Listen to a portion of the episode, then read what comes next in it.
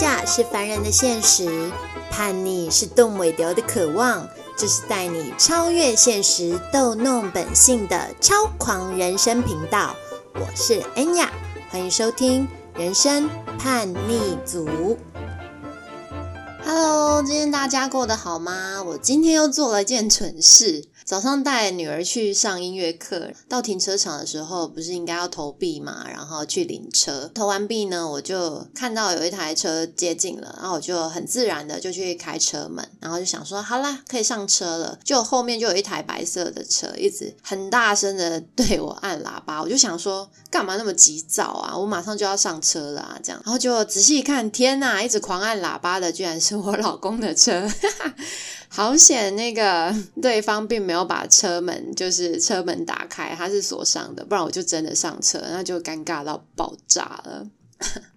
在这段疫情期间啊，其实我有许多的计划都被打乱，然后甚至是打断。但是呢，透过这样子的混乱，我反而呢就想要看看老天爷到底要搞什么花样，为什么我做什么决定，他就要呃给我一些考验。确实也在这个过程里面，反而更看见自己真正不想放弃的东西是什么，这也是挺有趣的收获。那也因为疫情，所以我接了蛮多的个案，看见了很多不同阶层的生活，然后不同的世界、不同的思维。我发现呢，每一个人对应到相同的情境或是挫折，其实每一个人的呃想法跟应对的方式都不太一样。有一些人他可能是家庭环境算蛮好的，然后呃资源也算多，可是好像内在的能量不一定就同步是多的，他可能呃反而对自己很没有信心，然后有很多的批判。那有一些人确实在呃实际的一些条件都不是很好，然后学经历也不不是很 OK，可是内在的能量跟那个弹性。却是非常饱足的，他可能可以呃透过外面的一些挫折，或是一直不断的尝试，然后去让自己更精进，或者是更强大。所以其实每一个人的呃这些资源有形的。无形的，如果可以好好的整合起来，那我想，无论发生什么样的挫折，或是无论发生什么样的挑战，我们都可以，嗯，好好的和这些挑战共处，然后好好的去迎接他们。这几次的个案里面，我有一个特别印象的一个，呃，学生，社会新鲜人，他找我，呃，模拟面试啊，然后修整他的履历。那过程中，当然就也会去跟他分享一些他自己的近况啊，然后了解一下他的一些想法。呃，我们练习完毕了以后，就想说啊，我来打个预防针好了，因为呃，在面试的时候呢，有一些人他们会很在意面试官给的意见，或者是说如果没有得到那份工作，就会一直不断的自责，认为可能自己不够优秀，或者是就是不适合这个领域，但其其实有时候可能就是职能上的一些差异，或者是特质上面的呃一些落差，但不等于你整个人就是不好的人。但在职场上，好像很多人会因为呃面试者或者是因为老板的一句话，就无限的去诋毁自己的价值，这是一个蛮有趣的现象。所以我就想说，问问他的想法，如果面试都没有通过的话，怎么办？他就告诉我说：“哦，没有通过的话没有关系啊，我就换个领域或是换个方式就好了。”我很意外可以收到这个答案，所以我就问他说：“哦，那你的爸爸妈妈他们不会因为你找工作找很久啊，或是呃，好像你都没有赶快就业，然后就有一些什么说法吗？”他说：“不会啊，因为我们家的人觉得最重要的事情不是这个，最重要的事情应该是。”呃，可以跟自己的家人好好的在一起，然后大家都快乐平安，这样就好了。我听到快乐平安，忽然想起我现在一岁半的女儿。没错，我现在对她唯一的期待就是快乐平安。但是我也因此而就反思，对啊，什么时候开始，我们对于我们自己的人生或是孩子，哎，再也不是只是希望他们快乐平安。我们是从这样子零岁的宝宝开始长大成人的啊。那是什么时候开始，我们被赋予了很多的期待跟标签？你人生的任务不再只是快乐平安，你要赚到更多的钱，你可能要呃持续去精进更高的职位。你要做更多的事情，然后这样子才是更棒的人。当然，如果你是顺应着自己内在的热忱，那又是另当别论。不过，我们大多数的时候是被这样子的压力推着往上往前跑。那所以，这个弟弟会说：“呃，家里面的人的共识就是快乐平安。”我其实觉得很开心，但是也很好奇，说。哦，所以你们家的人都有这样的共识诶，他才跟我分享了他们家三四年前发生的故事。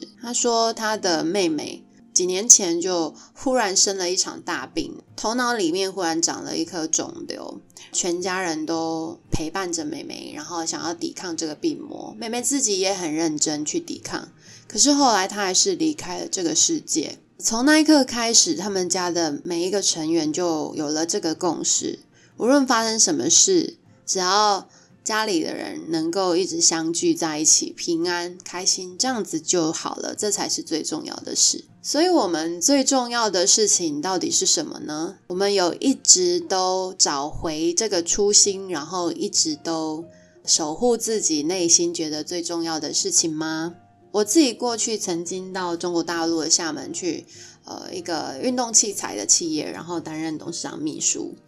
然后后来回到台湾工作，在大专院校里面帮助学生做职涯辅导啊，然后还有推荐一些海内外的实习。那透过这些方式，其实最重要的事情是希望同学可以透过这些经历，更认识自己的特质，更认识自己一些想法，更觉察自己想要以后想要的工作样貌是什么。那当然会有 bonus，就是呃，他可能可以增加他的职能，他可能可以增加这样的经历，帮他的履历加分。我觉得算是一 g a m l go 的一个活动跟一个体验，所以当时我是蛮推荐，如果有这个机会可以到海内外的企业去实习，如果还在学的话，就可以好好的把握这个经验。呃，也因为这样子，我一直在这样的环境里面辅导别人，所以我同时也因为别人的故事来呃辅导我自己。然后运用在我自己身上，我发现每一个人在不同的阶段会有不同的重点，所以我后来呢，虽然我在学校工作的非常愉快，然后身心也很开心，因为我正在做觉得蛮有意义的事情。可是到了下一个阶段，我可能会有不同的身份，我可能会想要转换不同的方式，我想要花多一点的时间在我的家人，甚至呃有孩子，我希望我多花一点时间在他的成长历程里面。我也希望我未来的生活是可以全世界移动的，我希望我的工作是可以没有受到地域性的限制的。所以当时的工作，我虽然已经很满意了，但是跟我在之后，在更后面的呃生活样貌的期待，其实不太符合。所以，当我发现说，哎，我我的生命蓝图呢，其实最终可能会在转换的时候，我那时候就开始帮助自己累积一些不同的选择权。例如说，我就开始经营自己的斜杠啊副业，但是一开始经营的时候没有想太多，也没有在想商业化的事情，我就只是顺着我自己的内心走，就是什么东西会让我的生活身心平衡一点，最主要的目标还是让我自己身心平衡一点，我才去发展它，接着。嗯，他好像就真正的，他好像就开始能够变成我一些可以商业化，可能会形成我的一些被动收入的模式了。其实每一个人在每一个阶段，可能都会有不同的不同的重点。我要怎么样去因应这个每个阶段不同的重点？然后我要怎么样可以在每当我想要转换的时候，我都能拥有选择权呢？我自己的方式是，如果我成为一个自由工作者，我就可以回应多种的情况。我可以在不同的地方，我都可以工作；我可以在不同的人生阶段跟角色里面，我都可以呃持续经营我自己的事业。所以，其实我蛮推荐大家，可以在心有余力的时候，就是你在你自己的正职已经开始比较进入轨道的时候，你可以开始思考，你可以透过什么样的方式来平衡自己的生活。因为大多数呢，其实大家并不是那么不喜欢自己的正职啊，或者是不喜欢自己的职业，只是说，呃，我们会内在会有一个。为什么我要花那么多的时间在工作上面或赚钱上面的时候？其实真正要去看见的是，你可能有一些想要表达的内在的那种声音跟欲望没有被满足。那那个声音跟欲望，我就把它看作是我们内在的叛逆的声音。而这个叛逆的声音，其实就是平衡我们身心很重要的一个关键点。那我不知道大家知不知道，那个前 Apple 的执行长贾伯斯啊，他也有一个习惯诶，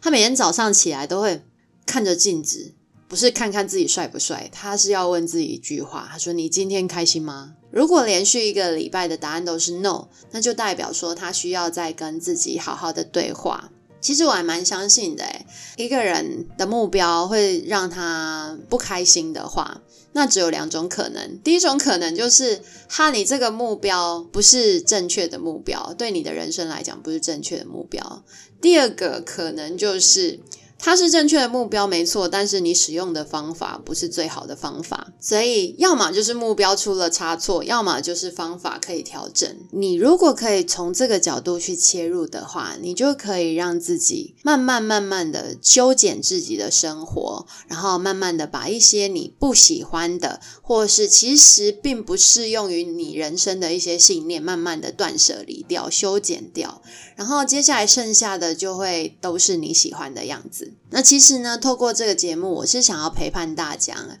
可以开始去扩展自己的选择权。你可以让自己的生命、人生有更多的选择，更多的自由，然后去觉察自己，去听见那个叛逆的声音。通常叛逆的声音都是从你的情绪来的，它最一开始可能会透过你的情绪，可能会透过你的身体健康。可能会透过失眠啊，可能会透过呃你的肚子的胀气都有可能。那去倾听、去看见这些叛逆的声音，我们就可以发现哦，内在的自己真正想要的生活是什么？真正他还有他的期待是什么？其实每一个人的目标都蛮类似的啦，可能就是快乐啊、爱啊、自由啊，然后归属感啊。但是每一个人的资源跟特质还有。能用的方法其实真的不太一样。那有趣的是，我们社会有时候会蛮要求，我们就用一样的方式来达成这些目标。例如说，诶，我想要快乐，可能有一些人他不需要大房子，他不需要很有钱，他就可以快乐啊。但是确实有一些人他需要大房子，跟需要很有钱才会快乐。不管每一个人的追求是什么。那他最终，他要打造自己最想要的样子。那我们不需要被别人的一些意见跟信念去影响这个我们自己真正在活的生活。而且很长这些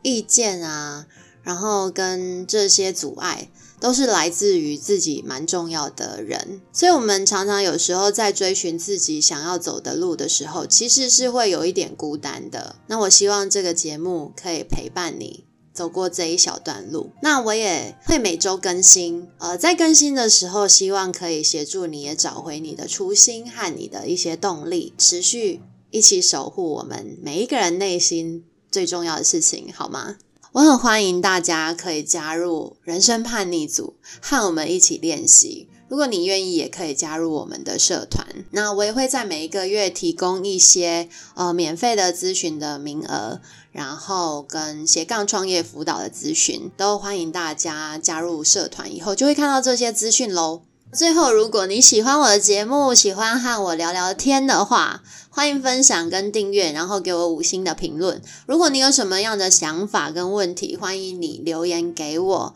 下一集呢，我想我会跟大家分享要怎么样有效的自我觉察，找到你真正的人生方向跟目标。那我们下一期再见喽，拜拜。